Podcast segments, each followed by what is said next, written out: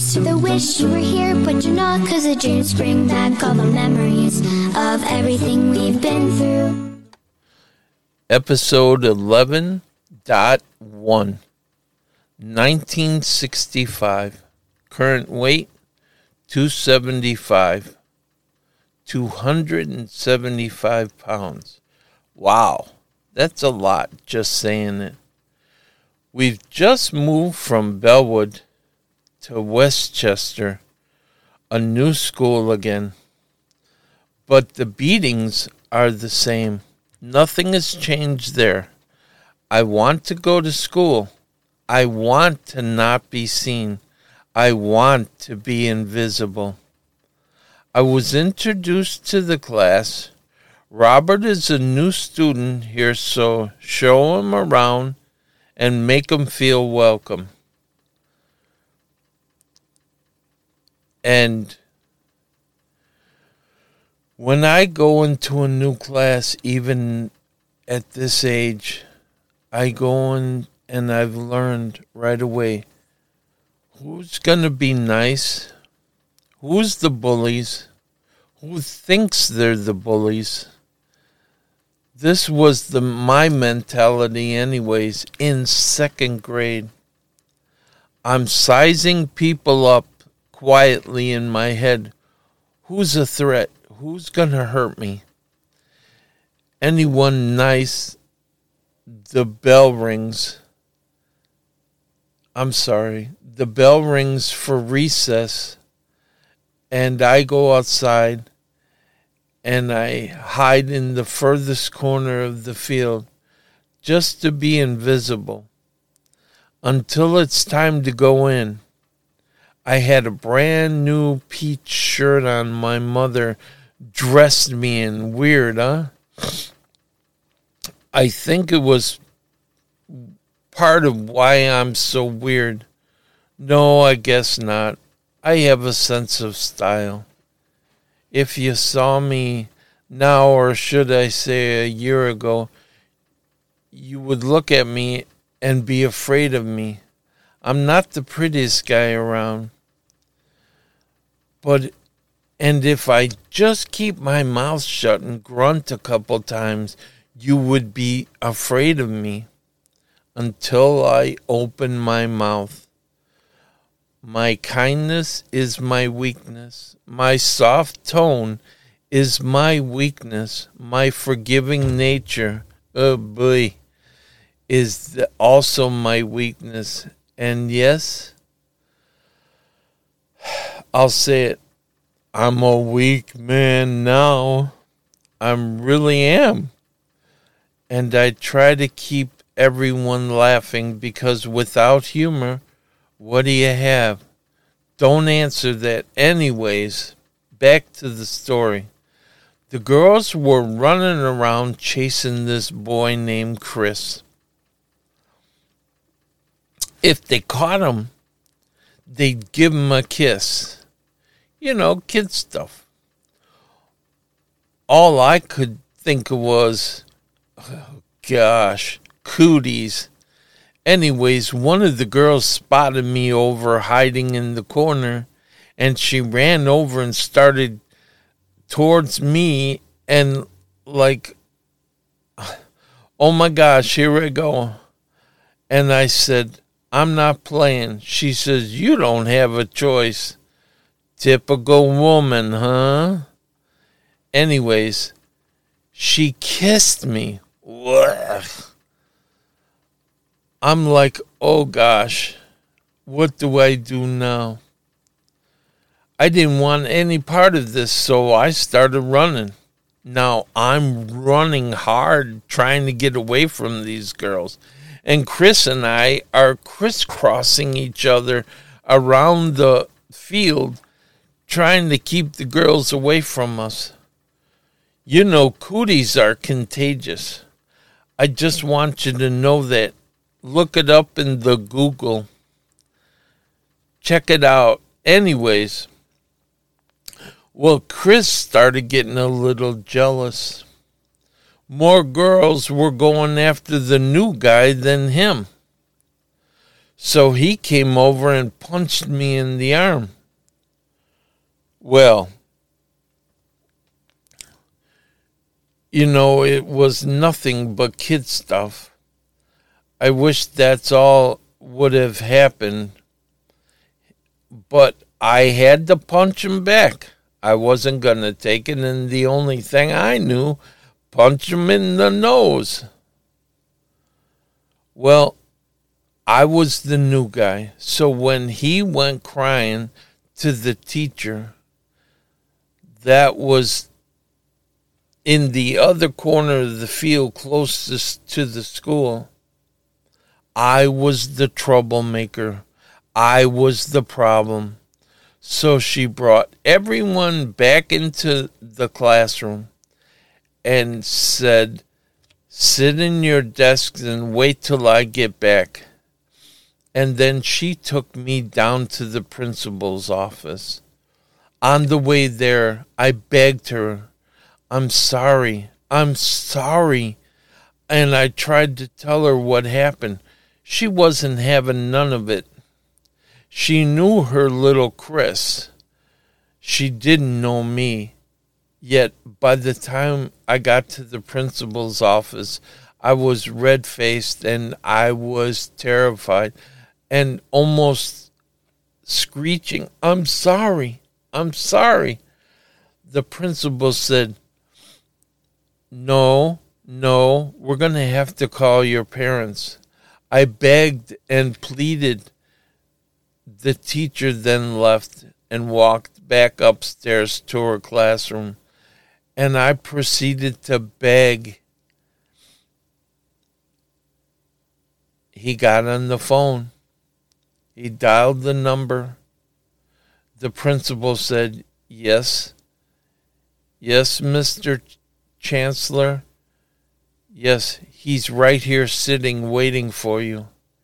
And he'll be waiting with that, I just stopped crying. Then I knew what was coming. Next,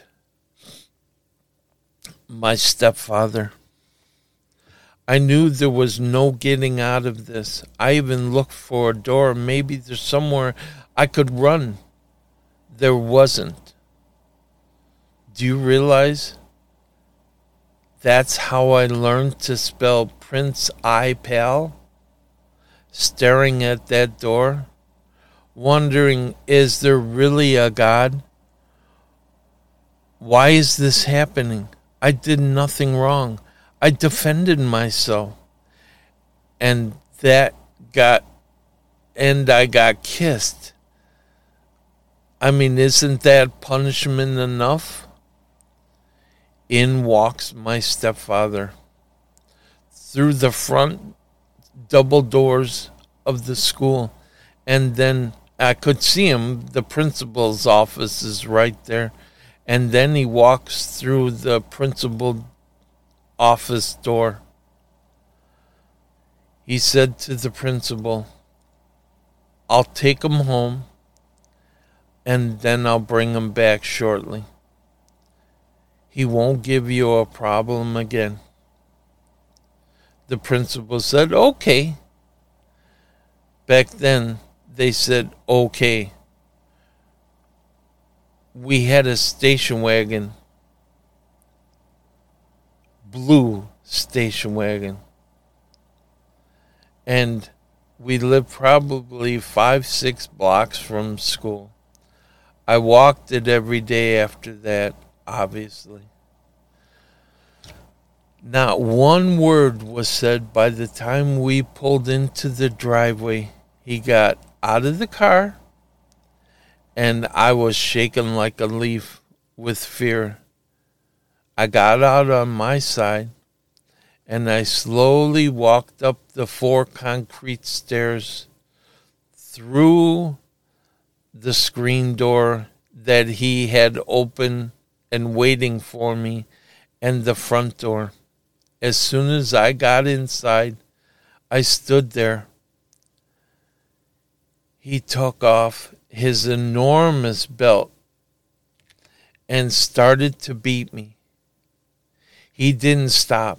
He beat me for what must have been 15 minutes looking back on it.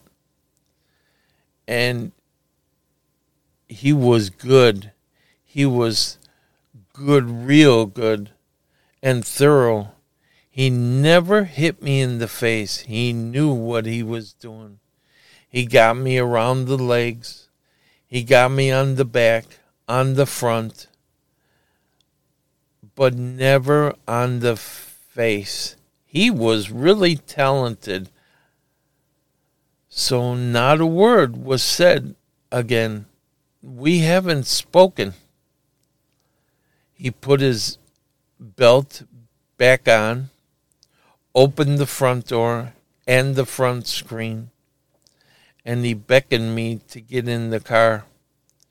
So I did gingerly, obviously, and I tried to put my back on the seat, and it was hurting so bad. I just kept my back straight and I didn't lean back on this front seat. So I didn't have to touch it. It was so sore. He walked me into the principal's office where I sat, and he said to the principal, Like I said, I don't think you'll have any more problems with this one. Thank you, sir, the principal said. Have a nice day, the principal said. You will as well, you as well, said Russ my stepfather. And with that, he walked out. Now, one word to me. Now, he then, the principal, called on the intercom.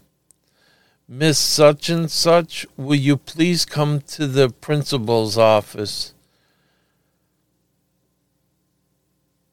And of course, the teacher complied.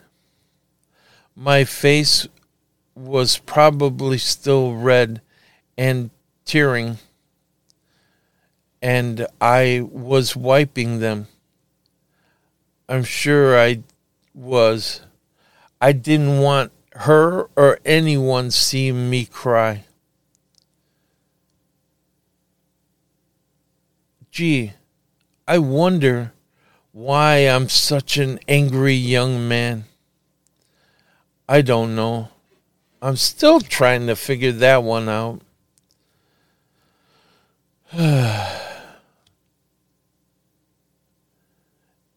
if any one of you can figure that out, please tell me. Anyways, she took me upstairs to the second floor where the classroom was we were standing walking side by side and she so said to me so are you ready to come to class back to class? I said yes ma'am. I'll be good ma'am. I was taught to respect my elders. Yes ma'am. Yes sir. No ma'am. No sir. And if i didn't get it right I got beat. There's a thousand reasons to get beat if someone's looking for them. You'll find them. She opened the door to the classroom and she said, Now go to your desk and sit in your seat. I do not want to hear a word out of you Yes, ma'am. And I put my head down and I started walking. I got to the middle row where I started to turn to go to my desk and seat. And she gasped. I heard her gasp out of her. And she said, Robert, I want you to turn around immediately, right now, and come here. I said, I, I turned and I said, Ma'am, I did nothing wrong. You do as I say right now. And I saw tears welling up in her eyes. I said, Ma'am, I'm thinking I'm getting another beating. What have I done now? Something wrong. I don't know what it is. Oh well. I must be bed, she brought me out to the hall, the hallway, and she went in and got a chair. And she set the chair down and she said, Honey, I want you to sit here. And she was crying.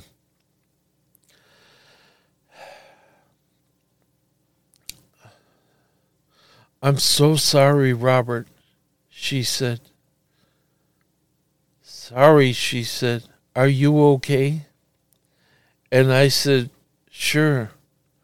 What I didn't know was that I was bleeding through my brand new peach shirt for the first day of the school. The back was all full of blood. The jerk ruined my brand new shirt. I guess it's just a regular Tuesday.